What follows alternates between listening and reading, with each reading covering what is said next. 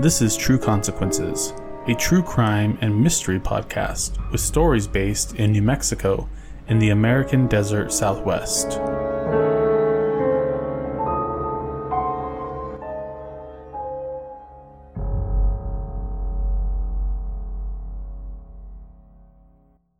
Welcome back to True Consequences. I'm your host, Eric Carter Lindeen. Welcome to the first ever bonus episode of True Consequences. On this episode, I speak with Sarah Turney from the Voices for Justice podcast. Sarah is seeking justice for her sister Alissa, who went missing nearly two decades ago. Sarah has been fighting day and night to try to get some answers related to her sister's disappearance. It's been a challenge for her, to say the least, especially when the primary suspect is her father. Sarah has been very open and candid about everything, and has really laid out all the evidence for what's happened with her sister on her show, Voices for Justice. I strongly encourage that you listen to that show, as she does a great job of outlining everything that happened leading up to and after Alyssa's disappearance.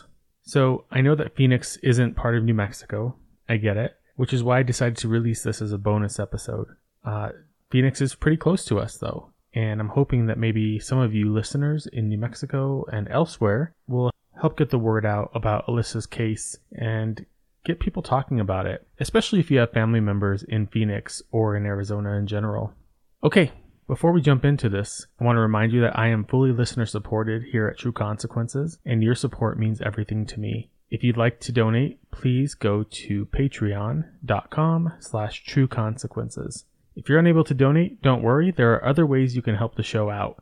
You could write a review on your favorite podcatcher, you could subscribe, and you could also tell a friend. Either way, your support means everything to me. And I know you're anxious about season two. I'm working on it right now in production. Looking forward to sharing this season with you, as it's going to be much more personal for me, and I'm hoping to really highlight more unsolved cases through interviews with families. Having said that, if you know anybody that might be interested in being on the show to talk about a case, I'm happy to talk with them. They can email me at eric at trueconsequences.com. That's E R I C at trueconsequences dot com. And just a reminder, patron subscribers at five dollars or more per month get early access to season two as it's produced. There's already one episode up, and another one will be up shortly. I want to take a moment and say thank you to Lisa H. and Kristen S., my newest patron subscribers. Thanks so much. Finally, follow me on social media, on Facebook and Instagram at True Consequences Pod, and on Twitter at TrueConsPod. Okay, let's get to the show. If it's okay, I'd like to start just talking a little bit about Alissa. Maybe, I know your relationship with her was complicated. Um, I'm all caught up on your show, by the way. So I, oh, wow. Thank you. I travel a lot for work, and I just, uh, the first time I actually heard this case was on um, the Murder Squad. I think you were a guest on that show. Yeah, yeah. Yeah. So that was the first time I'd heard of Alissa and heard of you and heard the case, and um, was vaguely familiar, and I just decided before I talked to you, I should probably jump in both feet and really get familiar with everything. And it is, it's maddening. Um, yeah. On the level that, you know, it's, it's just unbelievable, all the craziness. And I'm sure you haven't even uncovered half of it yet uh, in your show. Yeah, it's true. There's still so much to go. Um, even though there's like twelve hours or whatever, I, I can't even believe it. Um, there's still a ton more to go, which is insane. But yeah, it's, it's just such a big story. Yeah. So if you don't mind, let's start with, you know, your memories of Alissa, uh, your relationship with her, and then you can just kind of drive it from there.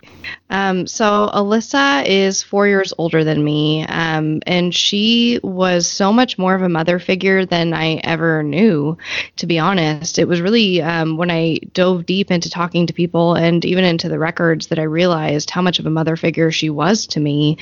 I think as a kid, you just don't see the things that your older siblings do for you, the things like washing the dishes or or making sure that the house is clean, or that you have clean laundry, or that you don't go out of the house looking like an idiot. You just don't see that as parenting. You almost see it as, well, either you don't see it, right? So I didn't see her keeping the house clean. It was just like a miracle to me in the background or whatever. Mm-hmm. Um, but yeah, it, it's it's crazy looking back now because we fought so much. Um, at least that's how I remembered it uh, up until now, right?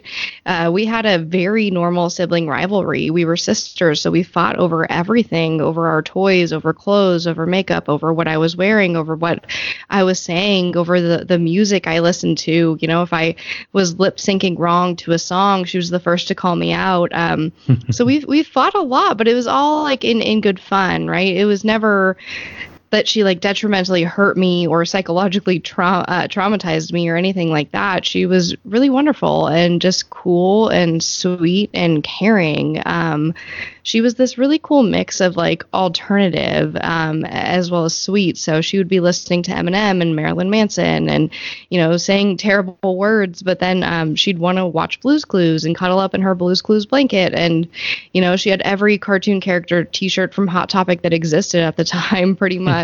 Um, yeah, you know, arms full of bracelets and just super warm and fuzzy and friendly, but also like took no shit, right? She um she was the first to stand up for me. She was the first to tell me we have to go down to the playground and, you know, I got to go kick this girl's ass because she talks shit. Um, so it was this really crazy, cool mix um, that really, I, I think, makes me who I am today. She's made me so, so strong. It was never an option of, you know, I, I would go to her and say I'm being bullied or somebody's being mean to me. And it wasn't, I'm so sorry, you know, that shouldn't happen. It was like, let's go do something about it.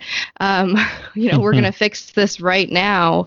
Um, so yeah, I attribute so much of my strength to her. And um, yeah, we, we had this normal sibling rivalry, um, but also she cared for me in so many ways. Like I said, I, I didn't realize things like making sure that I, I looked appropriate going out of the house, um, and just making sure that I was taken care of.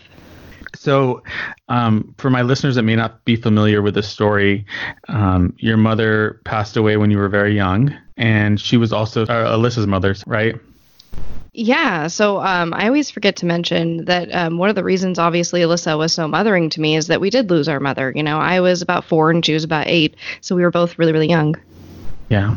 So that's why she stepped into that role, really trying to help uh, help you probably more than anything in that scenario. So your her relationship with your father, her stepfather, which I know there was a whole thing about you don't call each other step parents or anything like that in your house. But um, can you talk a little bit about that relationship? Yeah, absolutely. Um, so like you said, we did have that very strict rule of we're not step, we're not half, we're all family. Um, but unfortunately, uh, Alissa was treated very differently and had a very unique relationship with our father, her stepfather. Um, essentially, he was, you know, for lack of a, a better word, obsessed. Um, and I mean that in really every sense of the word. He monitored everything she did, um, and was very, very worried about what she would tell people from a young age.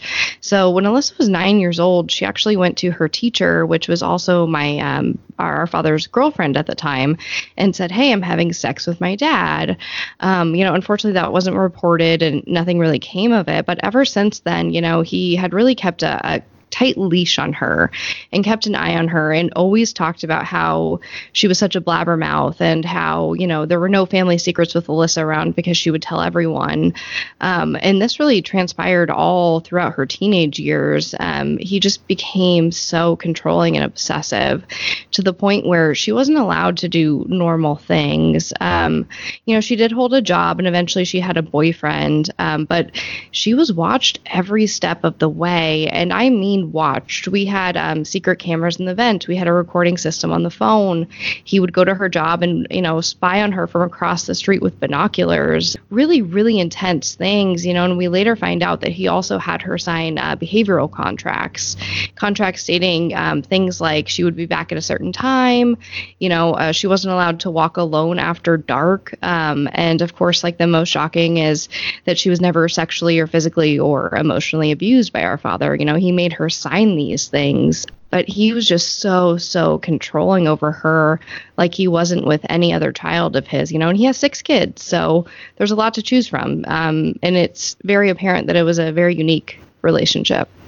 Yeah, uh, it's disturbing to say the least. I mean, just even on the surface of it, it just seems very uh, from the outside looking in, you know, uh, trying not to be judgmental, but it does seem very odd and strange. Not something that I'm definitely used to in my family unit, even though my family was fucked up. Don't get me wrong. Well, and even for me, he didn't do that with me. So um, when I found out about all this, I, I was pretty shocked because I had every freedom in the world. I wasn't made to go to school. I wasn't made to do anything I didn't want to do. You know, I came home um, one day with dress code. You know, my belly was showing, and my dad went down to the school and uh, defended my right to wear whatever the hell I wanted. Um, I had no rules, and he would condone pretty much anything I, I wanted to do, you know, and when I became her age, um, you know, things like drinking and smoking pot were the end of the world. Um, when my dad found out Alissa was doing it, and when I did it, he would supply me with it. Um, so, I mean, night and day. That's just, you know, for me, that's one of the most um, shocking parts of this whole thing. I mean, there's a lot of shocking parts, but just the dichotomy between your relationship with your father and her relationship is just so black and white and night and day. Um, it really stands out in the way that you deliver that on your show. Anything else you want to share about Alissa that you remember before we move into some other topics? Just that she was amazing and wonderful, and I could sit here and talk all day about how, how sweet she was, you know, and just that he portrayed her very much in a way that was not her. Um, whenever he speaks about her, even to this day, you know, she is a drug user with A D D who didn't know how to look up, um, you know, how to order a pizza out of the phone book. Um, and that, that wasn't her. And I think, you know, I think I've gotten that point across, but I always yeah. like to reiterate that. Yeah. And I think for maybe some of my listeners, they haven't heard the whole story. I would definitely encourage them to listen to Voices for Justice podcast. It is uh, very thorough, uh, extremely well done. It's, it's intense to listen to, but it's, it's an important story to tell because it does paint a clear picture of what happened. Uh, even though you don't have a lot of the answers that you're looking for yet, um, it does set up for a very clear picture of what was happening prior to her disappearance. Yeah, I certainly try. I just try to lay out all the facts, and I think that the evidence is damning enough that I really don't have to say much beyond that. Yeah, I think you do a good job of just, you know, and then, you know, playing the audio, playing some of the, the clips of conversations, um, hearing her friends talk about her and how much they loved her and how much she meant to them. It's pretty heartbreaking to know that, you know, they're never going to have that relationship and that you're never going to have that relationship with her uh, again. It's just really sad. I wanted people to hear it directly from Alissa or her friends as much as possible, because you'll hear me say a million times I was oblivious, and it's true. So I don't try to insert my opinion as as much as possible unless um, I'm the only one that was there, or for whatever reason it's extremely relevant. I'm just like the least important player in this story um, until we get to the justice part, right? Um, but right. yeah, yeah. Can we talk about Uh, her disappearance? Yeah, of course. Um, so when Alissa was seventeen, I was twelve. It was um, May seventeenth, two thousand one. It was the last day of her junior year in high school. Um, and she was supposed to go to a party that night. She was going to attend graduation. She was going to hang out with her boyfriend. Um, but in the middle of the day, our father picks her up early from school and tells no one. Um, he supposedly takes her out to lunch, where um, they return to the home and get into a fight about the summer rules. My father says that Alissa wanted more freedom and that, you know, he refused and she got pissed. So he drops her off at her home. Um, or I'm sorry, they're already at home. He leaves the home to go run errands. Um, and eventually, you know, he's shopping for a camera lens, he says, um, and, and the time frame is iffy, right? We have almost anywhere from like four hours all the way up to nine hours where his whereabouts are unaccounted for. But we believe, you know, he leaves the home about one o'clock, um, makes a phone call that's, um, I think, about seven or nine minutes um, at about one ten p.m. Um, I know I'm getting really nitty gritty. Um, That's okay. I just know so much now. But um, yeah, so he runs these errands, and then um, he comes and picks me up. Um, what I was doing that day, it was, it was the last day of seventh grade for me. So I was off at a water park, um, and I got home from school, or I, I got off the bus, and my dad wasn't there. So I went and walked to a friend's house, which was totally normal. I did that all the time. Um, like I said, I kind of did whatever I wanted. So me leaving school and going to a friend's house because he wasn't there was totally not abnormal. Um, and then he comes and picks me up. I had been smoking cigarettes um, with my friends. Uh, one of my only rules, right? Because our mother did die of lung cancer. You know, she was a smoker. So um, smoking was a huge no-no. And I was terrified. Um, we uh, sprayed each other with perfume. And I said, you know, um, I was I was ready with the story that we had a perfume fight, which, you know, as a twelve-year-old is completely legitimate in your mind. Um But yeah, and unfortunately, you know, I wasn't interviewed by police for like so many years after, um, about seven years. So I, I could not tell you what time I was picked up, and my accounts differ over the years. And to be honest, I have, I cannot tell you. Um, but I was picked up. I get into the truck and I smell like cigarettes, and, and much to my relief, he doesn't say anything. Um, but he does say, "Alyssa's not answering her phone. Will you give her a call?" And he hands me his cell phone, the same cell phone that he had been calling her on, um, to, to call her. And I call her a few times. There's no answer. Um, and, you know, we're only like a mile or two away from the house. So we're we're home pretty quickly.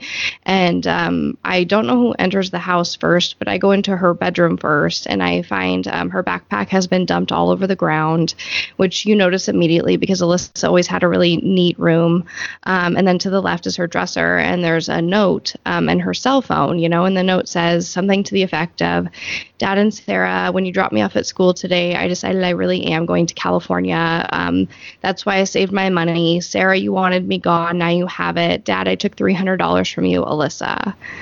Um, and yeah, so she was gone. I did not panic. I thought, whatever, she left to a friend's house. She's mad. Um, doesn't seem like a crazy idea to me. And then at about ten p.m., our father, um, calls, calls her in missing and, and reports that, but he says, essentially, my drug user daughter was mad at me. And so she went to her aunt's house in California, as opposed to my child is missing and I cannot find her. Please help me. Right. Um, But yeah, so he reports her to the police that way, but immediately seemed panicked to friends and family. You know, he started calling my brothers and started calling her friends. And in my mind, he seemed to panic immediately. So when I read the way that he reported her missing, I was really shocked by that. Yeah, there's a lot. Um, and there's a lot in, in your show about leading up to her disappearance. Um, can you tell me again what the date and year was? Yeah, May seventeenth, two thousand one. So she was finishing high school, or was that her junior or senior year? So it was her junior year. She junior would have year. still had one more year to go okay. before graduating. Okay. So I know there's a lot of um, questions around, you know, the fact that he didn't really disclose, your father didn't really disclose to anybody that he had picked up Alissa. Um, that was found out later.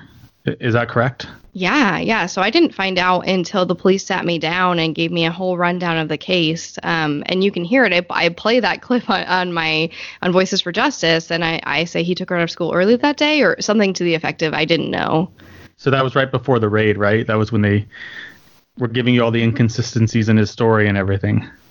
Yeah, I mean, I have forty minutes of audio of the police sitting me down and saying how they've exhausted every single lead except for my father, and that it was most likely him. You know, they even say something to the effect of like, well, you know, when you watch T V, it's like the last person to see them. Um, I mean, they really, really drove it home that they thought it was him, at least in my opinion. And his story changed a lot, too. First, it was the aunt in California. Then it was something about the boyfriend. There was a bunch of different It felt like there were a bunch of different stories coming from him throughout the whole the whole investigation. Oh, yeah. So I have an episode titled Stories, um, and it goes over all the different stories that my father has told. And honestly, since then, I, I found out a few more. Um, But it's insane. I mean, he tells every story from, um, you know, I dropped her off at the movies and um, I came back to pick her up and she was gone, to she left with a guy from Jack in the Box where she worked, um, to she just ran away, to the union killed her, to maybe the janitor did it. Like, there's everything in between, and it is absolutely insane. And the same goes for, um, you know, there's this phone call uh, a week after she goes missing, right? So it's, it's pretty much a week to the day, and it's almost five a.m. exactly. And um, my father supposedly, well, he does. He gets a phone call. We know that this phone call exists, and it comes from um, a payphone near Riverside, California.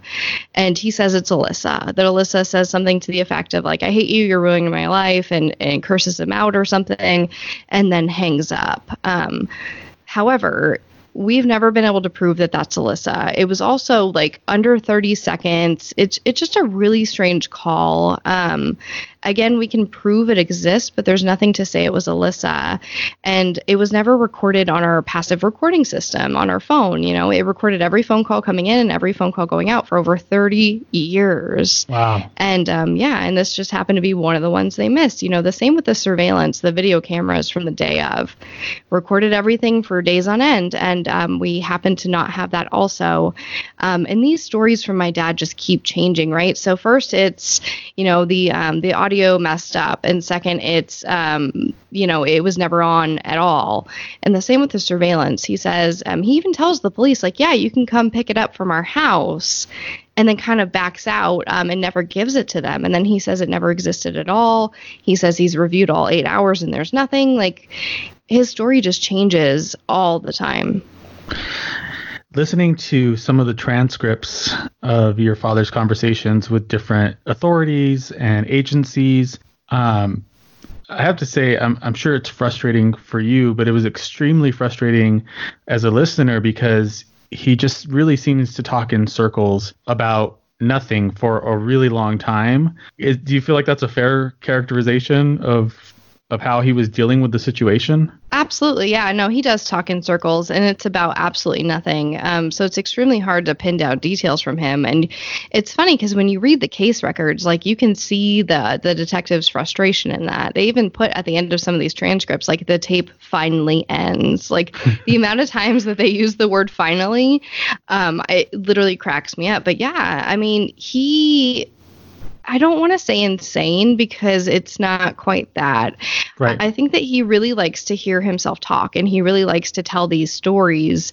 And when he thinks that someone isn't getting it, I think he likes to reiterate it again and again and again. Mm-hmm. You know, if you're maybe not buying his story about the union, he'll probably tell you about how power plants are corrupt and how that all ties into, you know, campaign finance money and taxpayer money paying for inappropriate things. And yeah, it, it's really interesting. Um, and it's interesting to me that he called and told so many people what was going on, you know, like, um, for example, uh, almost one year to the day before Alissa went missing, there was a huge incident between them two in which he took Alissa into the middle of the desert, attempted to sexually assault her, to which she stays calm and she gets in the vehicle and gets home with my father. Uh, but once she gets into the carport, you know, just the covered parking area at our home, she runs. She runs to a neighbor's house and begs for help and tells him what happened. Um, and yeah, I, and it's it's such a long, crazy story. But essentially, my father ends up, you know, saying Alyssa's on drugs, whatever. My brother, who was not present but heard this story secondhand, says that my father um, intimidated the neighbor to let Alissa go, essentially. And that neighbor's never been um, interviewed or anything like that. Um, But yeah, he goes and he tells so many people about this mm-hmm. incident. He calls yep. Child Protective Services twice and says, you know, my daughter's going to call and say I'm molesting her because she wants a truck, but this is what happened. But he also proceeds to tell, like, the governor's office and the mayor, and even calls the police and tells them. Like, he ratted himself out so many times, and he tells police these things. You know, he gave the police one of the contracts that he made Alissa sign. It was like he was begging them to look into him, like he was bored or taunting them. Yeah, I uh, I was struck by that as well. I felt like some of his talking in circles to me felt like he might have been just trying to distract or try to kind of change the subject. It, it seemed like he was very aware of what he was doing. It, just from my opinion, I don't know. Um, that's all speculation, but that's just kind of the, the sense that I got listening to that. Uh, but the thing that really struck me was when he called Child Protective Services preemptively before Alissa even did anything. And it didn't really seem like he was even sure she was going to do anything. I felt like that was really strange. Yeah, you could tell that he was scared. And this yeah. is what he does, because he'll do this later. He he does it at certain points in the investigation. Um, one, you know, when Alissa, when he had that incident with Alissa. And second, when he believes the police are investigating him, he also goes crazy and makes a ton of phone calls. It's just what he does. Like, as if he thinks a congressman or the mayor is going to say, you know, stop this. Um, he even goes as far as, like, getting a doctor's note to get out of the investigation. Like, as if anyone feels like, poor you, there's no reason you should go down to do a formal interview with the police. Like, your child is missing. This is like case one oh one stuff. Like, child is missing, interview the parents, step one. And he wouldn't even do that. Wow, that's baffling. I can't imagine what kind of note that would have been. I mean, it's just, that's strange. I mean, it was short, right? I think that he wrote the note and had her sign it. I, okay. I think that he really authored it. The thing with his, like, psychiatry is, you know, he had these court-mandated psychiatry sessions multiple times a week for decades, um, but he lied to them and, in my opinion, manipulated them. I mean, even to the point at the very end with his last doctor, he had an agreement in which he would give her extra pills that he had or whatever. Like, just totally inappropriate and totally insane.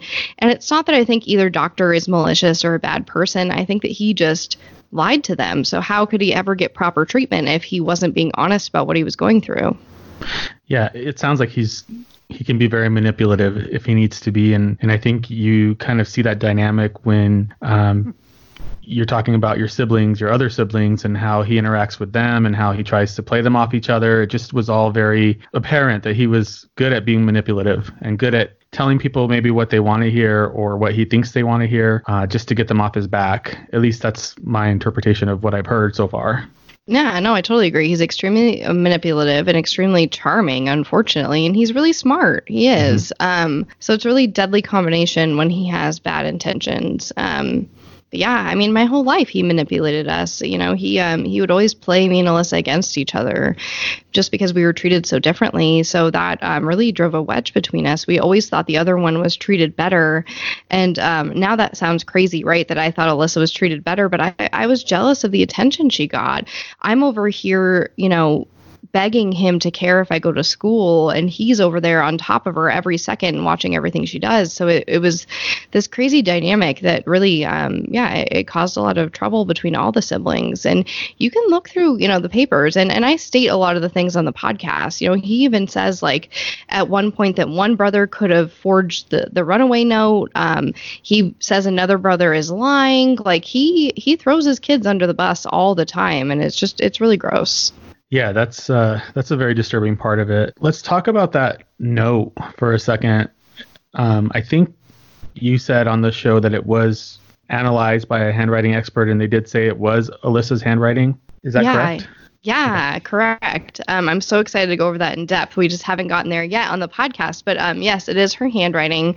And they did a, a huge analysis of it. And they also determined that it was written on, on different days, they believe. Um, there's a lot of different things that go into her signature and whatnot. Um, but yeah, they're, they're fairly certain that a portion of the note was written on a different day, which says a lot. It says that she didn't spontaneously write this thing and, and run away, in my mind, unless she wrote it one day and then finished it the next day and decided it didn't need to make sense. Um, you know, it references things that didn't happen. You know, when you dropped me off at school today, I decided I really am running away. But instead, I let you pick me up, and then we went to lunch, and everything was fine. Why wouldn't it? Why wouldn't the note read, after we had our big fight, I decided I can't live under your rules and I'm leaving? Had it said that, it would have been a totally different story. Right. Um, but, you know, she writes it in such a way that she would have run away directly from school, or that he wouldn't have been home. It just, it makes no sense. Yeah, that's that's very disturbing. I mean, one crucial part of that note that I forgot to mention um, is the eighteen hundred dollars, right? You know, she says, so there's a few different parts with the money, actually, that, that are insane. So it says, Dad, that's why I saved my money. So she had one thousand eight hundred sixty dollars in her bank account, but it was never touched. She did not take it out. And this is money that she earned from Jack in the Box. You know, she made, I forget what it was, like six dollars and something an hour. So saving eighteen hundred dollars for a seventeen-year-old is not easy. Um, Um, in addition, you know, it says, Dad, I took three hundred dollars from you. And my brother John later comes out and says, hey, I remember Alissa taking that three hundred dollars before she left. Um, it was a thing, you know, she got in trouble. She gave it back. She apologized. You know, it was this whole ordeal that she talked to him about. So, again, it's indicative that the note is older than we would think. Wow. Yeah. I don't even know what to say to that. I'm just shocked. Um, that was what I was going to bring up, and I thank you for remembering for me, was was the fact that she had all this money in her uh, savings account or checking account that was untouched forever until yeah. I believe I mean, you never. and your father withdrew some of it, I think. I think it was six months later that my dad put it all into my account, I believe. He just uh, put it all into mine and, and closed hers out, which, again, wouldn't you want your daughter to have access to that? I mean, I would leave that open probably forever, forever at least yeah. with a, you know, even if you needed the money, like leave the twenty-five dollars or whatever so that you can see that overdraft or whatever it is, just so you can see the movement on it. You know, again, it was direct deposit from Jack in the Box. So I, I can't tell you for sure, but I imagine she had her own bank card. There'd be no reason not to. I, I did at her age, you know, we had the same exact account essentially where you're a minor and your, your parents on the account, you know, because we were learning to save money or whatever. Um, and I had a card, so I don't see why she wouldn't have one. Right. You could at least see if she did take any money or if she did try to do anything with that account, you could find out where she is. Right. But no, he closed the account. Um, and shortly after she was gone, you know, he got rid of one of um, got rid of her ferret. I came home from school one day and her ferret was gone and I was pissed. And then shortly after her cat, you know, quote, ran away, um, which we've never had a cat run away before that. Um, so just really interesting things, you know, like most of her stuff was gone. We we moved directly across the street about a year after Alissa was gone. And I mean, directly across the street, like a like a, you know, I don't know how to describe my neighborhood, like a suburb um, where you're, you can literally open your front door and see the house and throw a rock and, and hit it. Um, but yeah, so we moved right across the street and so many of her items were just gone. And I can't tell you what happened to them. Like I have so few things and I can tell you, I didn't throw away anything that was Alyssa's, but by the time I moved out of that house and started taking everything with me, her stuff was gone. That's just, I mean, as a parent, I have a fourteen year old son. I, I can't imagine doing any of that. If he ever, God forbid, went missing, like I can't imagine, I would hold on to every little thing that I could to keep his memory alive, because that would just be so heartbreaking to get rid of any of it, you know, and I'm not a hoarder. Like I try to keep things pretty neat, but um, that is very telling to me. So um, I know that it took you a while to start to suspect your dad.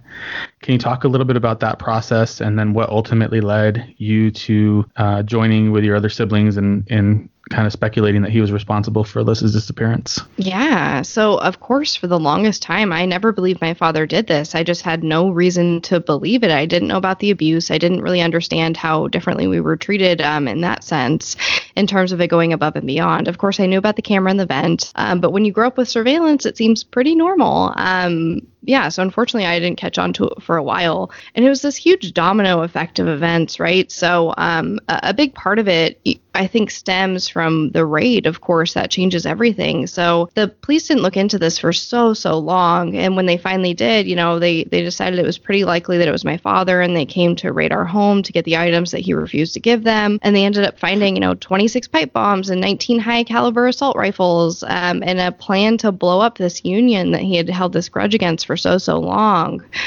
Um, yeah. And at that time, still, I was defending him, right? So so you can hear episode nine of my podcast is the forty minutes of the police telling me why my dad's guilty and, and pretty much how horrible he is. And I don't say much uh, to the effect of defending him or, or anything. Um, but I didn't absorb it. You know, up until a year ago, I would have told you that meeting was five minutes long. Um, I completely blocked it out of my brain. And I would tell you that I wouldn't find out these things until A B C twenty twenty, which is, is not the truth, because I found out in that meeting. I just never recalled it that way. Like, it's like I blacked out. Um, but yeah, so the raid happens and I get told these shocking things. And of course, my life is thrown upside down. Um, and I'm given all this responsibility, right? Like, I get legal power of attorney over everything. I'm the youngest of six, and I have full legal reign over my dad's accounts and, and everything. And I take over the house, and, you know, I'm nineteen. I'm just a kid in college or whatever. Um, and, you know, he starts being a little unsupportive and demanding and not so nice. And, you know, I figure it's because he's in prison and it's such a shock and how hard it must be for him, you know, and I'm making sure he has like five hundred dollars a month in his commissary or whatever, some crazy obnoxious amount where he can have whatever he wants. Um, but, you know, he starts treating me not so nice. And we do A B C twenty twenty, which is all well and good. And I go on there and speak my truth, which is I thought my dad was innocent. I wished Alissa was on the beach sipping margaritas, which was, you know, a thousand percent true. There's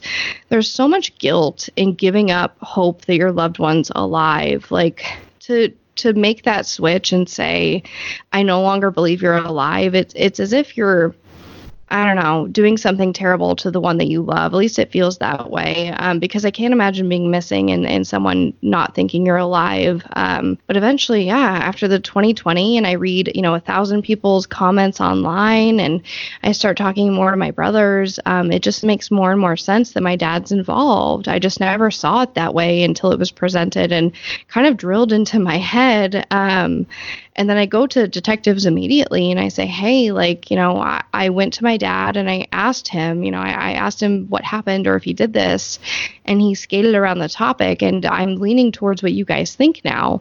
Like, how can I help you? Um, and we start this dialogue of, when's the last time you talked to your father?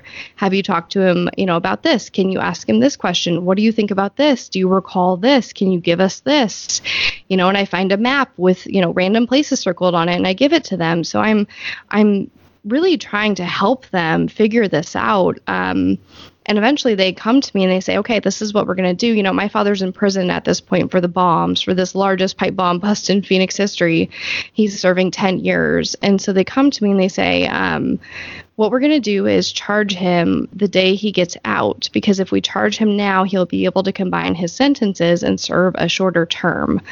Um, to which I'm like, okay, great. Like, you're the experts, whatever. You know, I trust you guys. And I did a thousand percent. Um, and then a few days before my father was due to be released from prison, I get an email saying that the two detectives on Alyssa's case that have been the detectives for ten years or so were reassigned. And I'm still thinking, okay, well, you know, case closed. Like, that makes sense. They're reassigned. You know, they're going to a different case. There's not much to do here. Um, and of course, my father gets released and, and nothing happens, unfortunately, even, you know, after this partnership and, and trying to help him. Um, and we have this meeting and they say, you know, we're not going to prosecute. And I fall to pieces and cry my eyes out. And um, I say, you know, what, what can we do? Um, And they, they really say nothing. You know, I, we're not going to prosecute. And I say, okay, are we going to look for a body? You know, if you need this body to prosecute, let's look for it.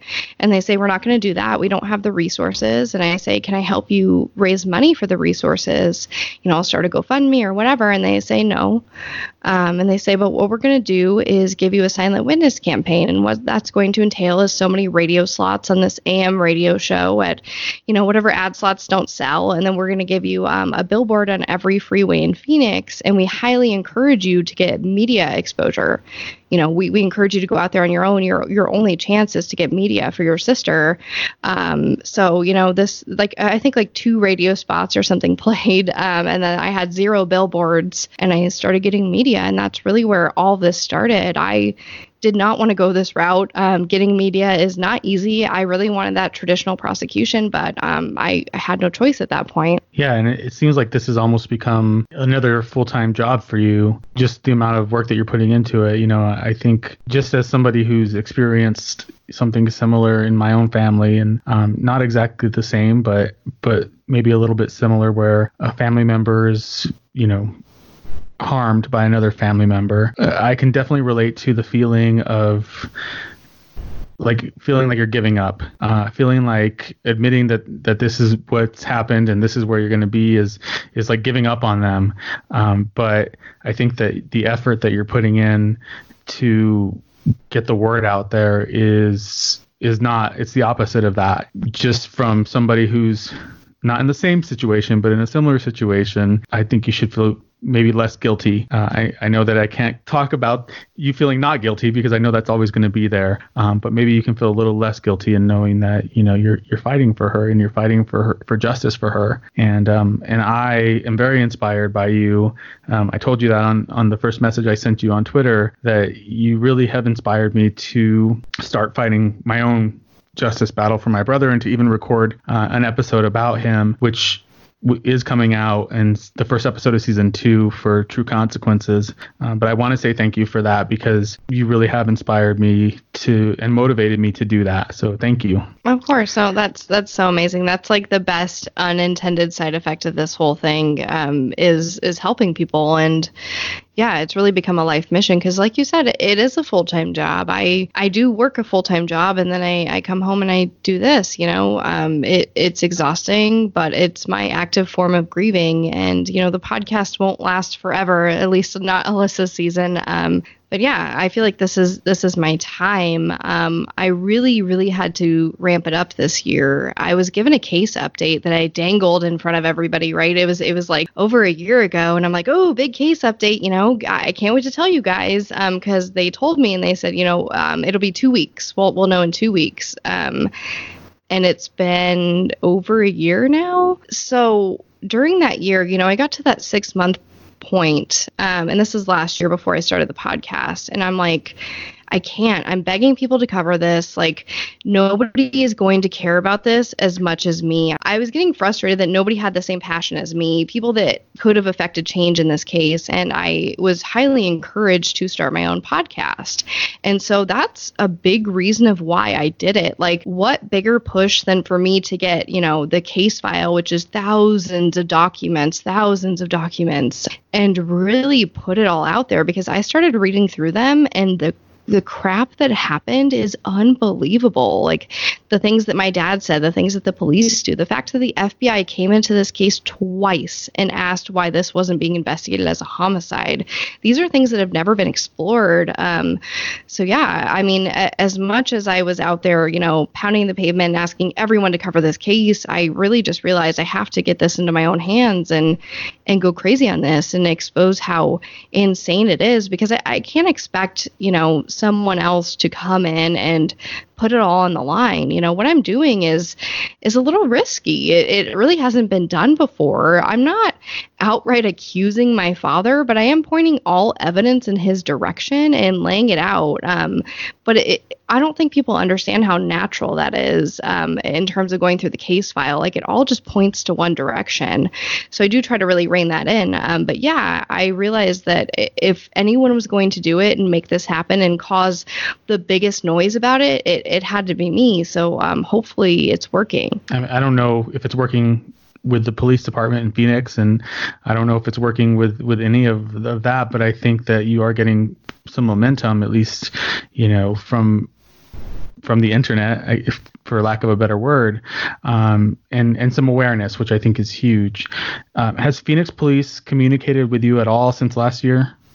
Oh, yeah, yeah. We talk all the time, um, because I'm always asking them extra questions or requesting documents or records. Um, and, you know, we do communicate about that case update, and I'm always asking what's going on with it. And um, there's been a little bit of movement there, but um, nothing definite yet, unfortunately. Um, but, yeah, no, we communicate all the time. It's it's insane.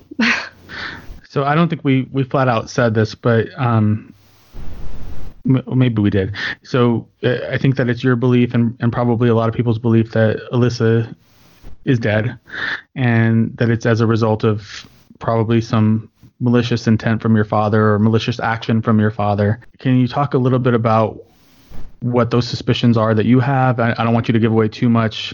Um, I know you still have more episodes of your show coming out, but um, anything that you want to share from that perspective with my listeners? In an effort to be fair, there will be an entire theories episode on the podcast where I go over everything, right? Every type of theory that I can think of. And I asked people for other theories because I want to explore it. You know, like, I don't think people understand, like, I don't want this to be my dad. Like, this isn't option number one for me. Um, I would love if at the end it wasn't him. That would be amazing to not lose two people in my life. Um, but yeah, unfortunately, when you look at all the circumstance and, you know, history of my father's behavior and how what he did in the past is very similar to what we all think happened to Alissa, or what a lot of people think happened to Alissa, it just makes the most sense. Um, and of course, the the police believe this too. There's there's no shortage of authorities really believing this, um, and and everyone in the family as well.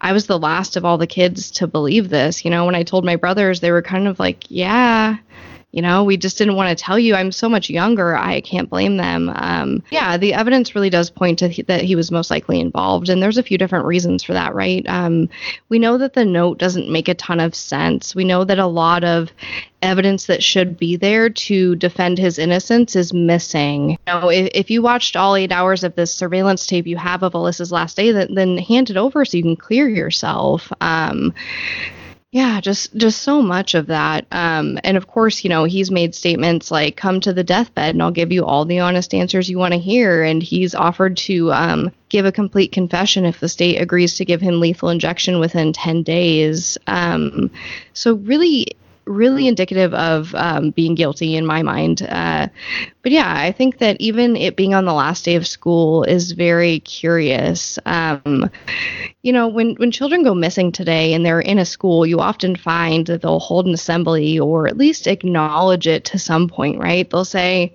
you know, we understand that your classmate is missing. These resources are available to you if you need to talk. Um, and with Alissa being gone on the last day of school, there was no room for that.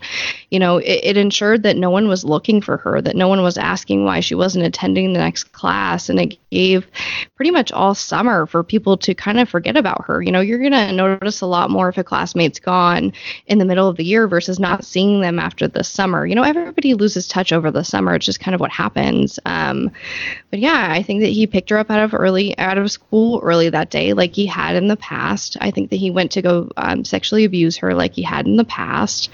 Um, and that something went wrong or that it was his plan all along. I, I do lean towards it was premeditated because of the note, right? We we have this note that we know wasn't all written on the same day, which means it was somewhere before it w- before it was left by her. And whether that was in our father's possession and he got pissed or I, I don't know. Um, but yeah, I think between the note and it being in the last day of school, I think that this was very much planned. Um Again, I can't tell you if it was like something he had in the back of his mind ready for when she was going to act up or if he specifically was ready to do it that day, but definitely premeditated. Um, and in terms of like, you know, what he did with the body, it, it's so hard to tell, you know, um, you know, like New Mexico dirt is very similar to Arizona dirt, I, I would have to say, in that it's dry and firm and packed and almost impossible to dig. It's not like the forest where you can like dig with your hands or whatever. Like, even if I clawed for my life at the ground with my nails, you would get almost nothing up, you know, in this desert, desert ground. It's just so hard.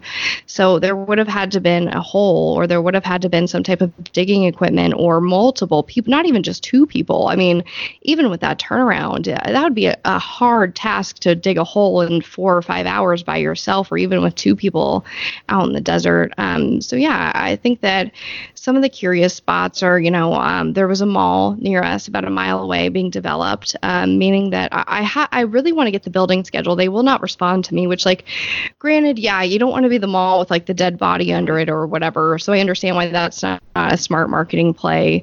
Um, but yeah, I would love to know what holes were open at that time, um, because the way that these construction sites go, um, is my understanding from my limited research, is um, what they do is they use ground penetrating radar before before they dig, because they want to make sure that they're not hitting power lines or, you know, sewer pipes or whatever. Um, but once they dig, that's it. So once there's an, an empty hole, anything can be put in there for cement to go on top of it. They're not going to check again.